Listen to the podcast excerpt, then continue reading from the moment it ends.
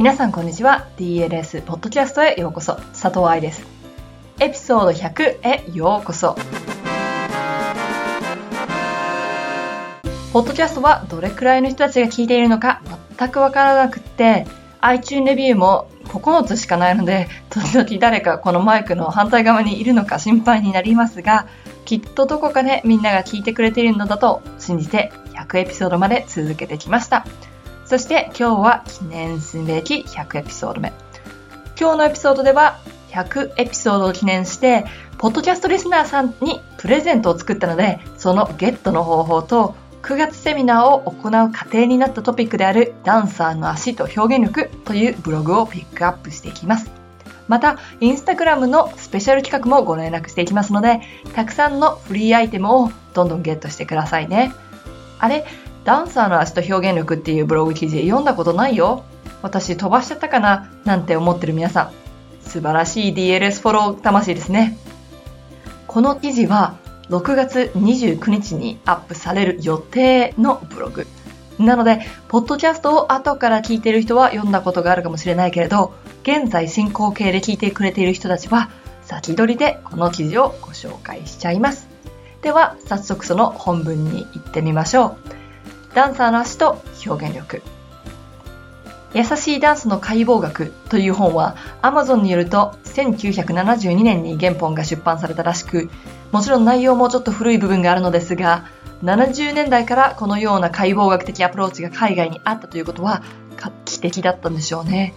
ちなみに、この本の日本版は1999年に出されたそうで、言葉の壁というか、需要の壁というかを感じます。この本の第7章、足という部分に最初に書いてある言葉を引用します。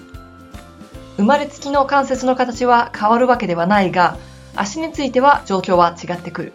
どのタイプのダンスにおいても、足にはかなりの役割が求められる。特にバレエでは特殊な役割が要求される。足はしなやかでかつ、手と同じように感受性豊かでなければならない。9月に来日し、新しいセミナーたちをご紹介しようと思った時、大きな壁がありました。もちろんそれはこっち、つまりバレエ学校やクリニックの生活を犠牲にすること。1月、5月に引き続き9月セミナーの準備、それに伴う仕事の増加と比例するストレスや家族との時間の消失。それ以外にも、こんなに来日したらみんなに飽きられちゃうんじゃないかという自信のなさも一つ。これね、毎回こういうことを言うからスタッフに怒られます。愛さんそんなネガティブなこと言わないのって。どうしようかな、どうしようかなとかなり考えていたのですが、ダンサーから足に対しての質問は多いし、足の怪我はダンサーにとって致命的で、修復しない疲労骨折、手術の失敗、意味のないギブス、これらは今まで実際に見てきたやつです。だけど、どうせ DLS としてダンサーの足セミナーを行うのであれば、足先がとか甲が出るようなマジックセミナーみたいなことを言いたくなかったし、形を追い求めたり、ただ医学的解剖学を本から学ぶのじゃあ意味がないって思ってます。じゃあ、ダンサーにとって理想の足って何って考えたら、強い、しなる甲でしょ？だけど強いしなる甲っていうのは何のためと考えたら、それは表現力のためって結びついたんです。どんなエクササイズでもテクニックでも形だけを追い求めたらバレエは芸術でなくなってしまうと思う。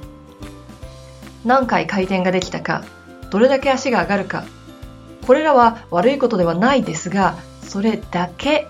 追い求めたらダメじゃないってこと。回転の量もデベロップの高さも、これらができればできるほど、つまり人間としての可動域が増えれば増えるほど、表現の幅が広がるわけです。うまく使えればね。人間的に不可能だと思われる回転はキャラクターの妖艶さやこの世のものではないような動きを作ってくれるわけで強いテクニックを繰り出せば強いキャラクターの生活を表現できる。天に向かい伸び続ける足はエネルギーエネルギーの伸びや自由を求める白鳥の嘆きみたいに舞台では見えてくるわけ。静かなジャンプの着地足先まで伸び続ける動きの大きさや意識の強さ。強い足から繰り出される安定した踊りや表現力。